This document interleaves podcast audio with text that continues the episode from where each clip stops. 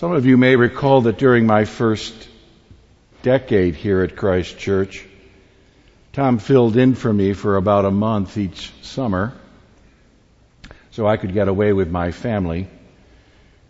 In those days, I was very much a one man band kind of operation and needed pastoral relief. Tom loved New York and always relished this opportunity. I met Tom through a mutual friend almost 40 years ago now when I was in my uh, late 20s. And though he was more than 20 years my senior, he, we took an instant liking to each other, and I have valued our friendship and mentorship in a variety of ways over the decades, important ways. Recently, I felt the pastoral urge to visit him since now at the age of 87, he has become extremely frail and homebound. We had a good visit. It was poignant and nostalgic and bittersweet. Now, Tom happened to be friends with Nell Harper Lee. They grew up within 10 miles of each other. She was just one year older than he. So he was very familiar with the cultural historical context of her famous novel and the malignant racism. And as it happens, Nell Harper was also a friend of Christ Church, which I found out through Tom. Many of her adult years were spent here in New York City, where she lived a secluded life, but having been raised a Methodist from time to time, she would slip into a back pew here after the service had started and slip away before it ended. Through Tom, I had the opportunity to spend time with Nell Harper. And she was a guest in my home on a number of occasions. Back in Monroeville, Tom often became her public face because she refused to be interviewed, give speeches, or otherwise consent to any exposure whatsoever. Harper was militantly reclusive and private. In terms of Tom's lifetime portfolio, this was but one small aspect, one small chapter.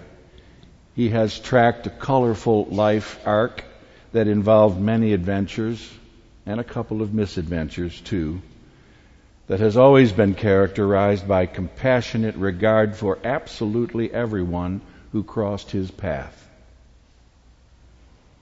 He is highly unusual in this way. Completely non judgmental. Always at the ready to intervene in crises of every sort. I know that at least on two occasions, he removed the gun from the hand of a potential suicide. Do you have someone in your life that you could trust with your life no matter what, no matter the circumstance? Someone who would stand with you immediately without hesitation, regardless of what you may have done? Tom's that person. Tom is that person. He grew up dirt poor. He'd say his father was a dirt farmer.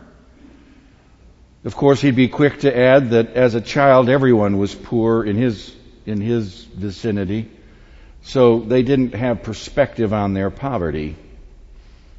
On the other hand, he also knew that there were others far worse off. The separated African Americans who were severely boundaried and set apart in that region of our nation in those days. During my visit this last week, Tom was in something of a reminiscent frame of mind, and I had the opportunity to quiz him about certain aspects of his life story that I was still filling in the blanks. For instance, his early advocacy of racial justice. He told me he doesn't really know how he came to that, but as a child he recognized that how black folks were treated wasn't right. It was completely obvious to him, though he was frequently told by the adults around him that he'd, he'd understand one day once he grew up. Course, he never did come to see things the way the majority did, and this got him into trouble once in a while. For instance, after returning from graduate studies in Chicago and receiving his first appointment at an official appointment, that is, at a church in Mobile, he was in his mid 20s, I think he said. He was told by the church leadership he wasn't wanted there because he was known to have been tainted by exposure to northern liberals. His reputation preceded him. He was an integrationist and probably a communist too. Tom chose to go there anyway, and shortly after he arrived, three laymen came to his office to tell him that on the third Sunday of September, the local chapter of the Ku Klux Klan would show up and worship in full regalia wearing their hoods. They would enter in procession, and a collection would be taken and placed on the altar, which the church would make available to the Klan. Tom quietly responded that he could not prevent them from coming to church since it was open to everyone, but if they did show up and take a collection, as they marched back out, Tom would throw the money out the window. They did not come that Sunday, but not so long after, Tom was awakened one night to the sight of a large cross burning on the lawn of the church. The following night, another cross was burning on his own front lawn. He had been formally marked. Midway through his five year tenure at that church, a Klansman arrived at his home wielding a long knife to kill him. Several other Klansmen yanked him away before he could engage with Tom. Sometime later, this perpetrator had a life threatening illness, and Tom, with a twinkle in his eye, told me he visited him every day at the hospital. Before Tom left that church for good, that man came to apologize, saying how sorry he was for threatening Tom's life. Now it occurs to me that, even as I was putting this story down, it occurs to me that there is a whole lot of challenging mentoring in this short story I just told you.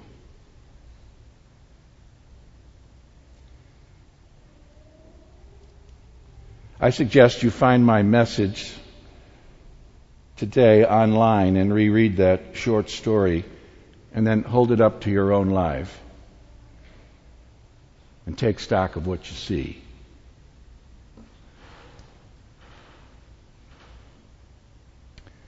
Unlike the vast majority of his fellow white clergymen, Tom supported the famous bus boycott in Montgomery.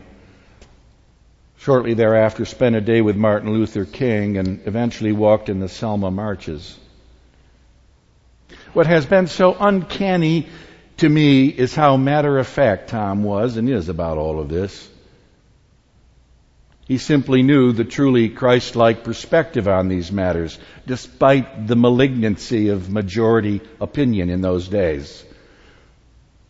The call was for love of neighbor, period. All neighbors, all neighbors.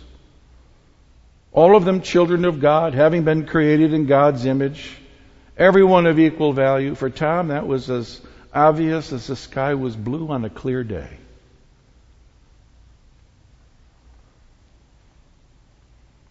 We all know the church has, at best, an extremely checkered history on these matters.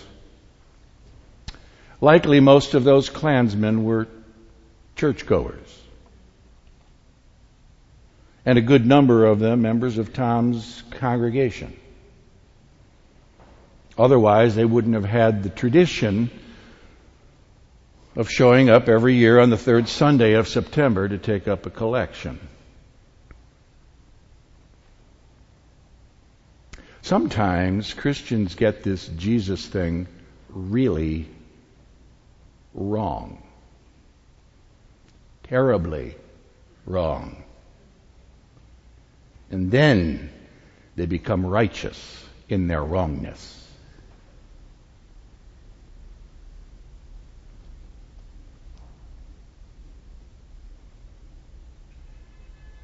The thing about Tom is that he'd love you and work with you whether you were right or wrong. All the while maintaining clarity about where he, where and how he stood with Jesus. That is a stunningly rare character in our culture today. He's been my teacher in these matters.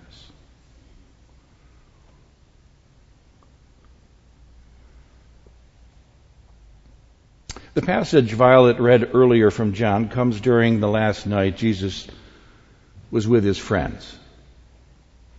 The night of what we call the Last Supper. We rehearsed that in here on Thursday before Easter. We cleared out the pews. We set this up like a refectory and shared a light meal as we told the story. And among the things we heard that night was how Jesus washed his disciples' feet and gave them a new commandment that they were to love one another as he had loved them. That passage comes just before the one you heard today. I give you a new commandment that you are to love one another as I have loved you.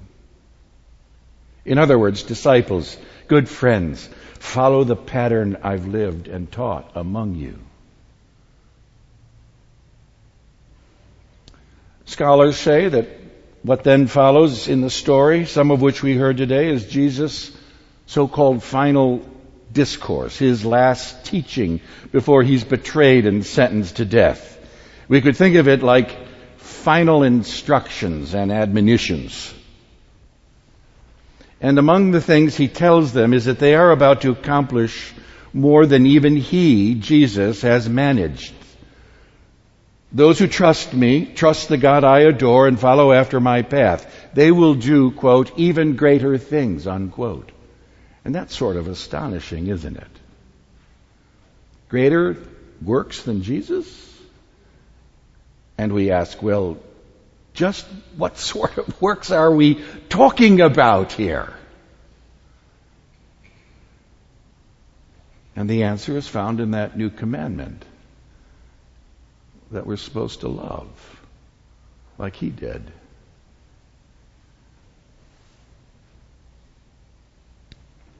And you know, lo and behold, sometimes, every once in a while, people do. Sometimes they step up to the plate. Sometimes they're stronger and bolder than they thought they could be. Sometimes they're a whale of a lot more generous than they thought they could be. Recognizing that everything they have is a gift.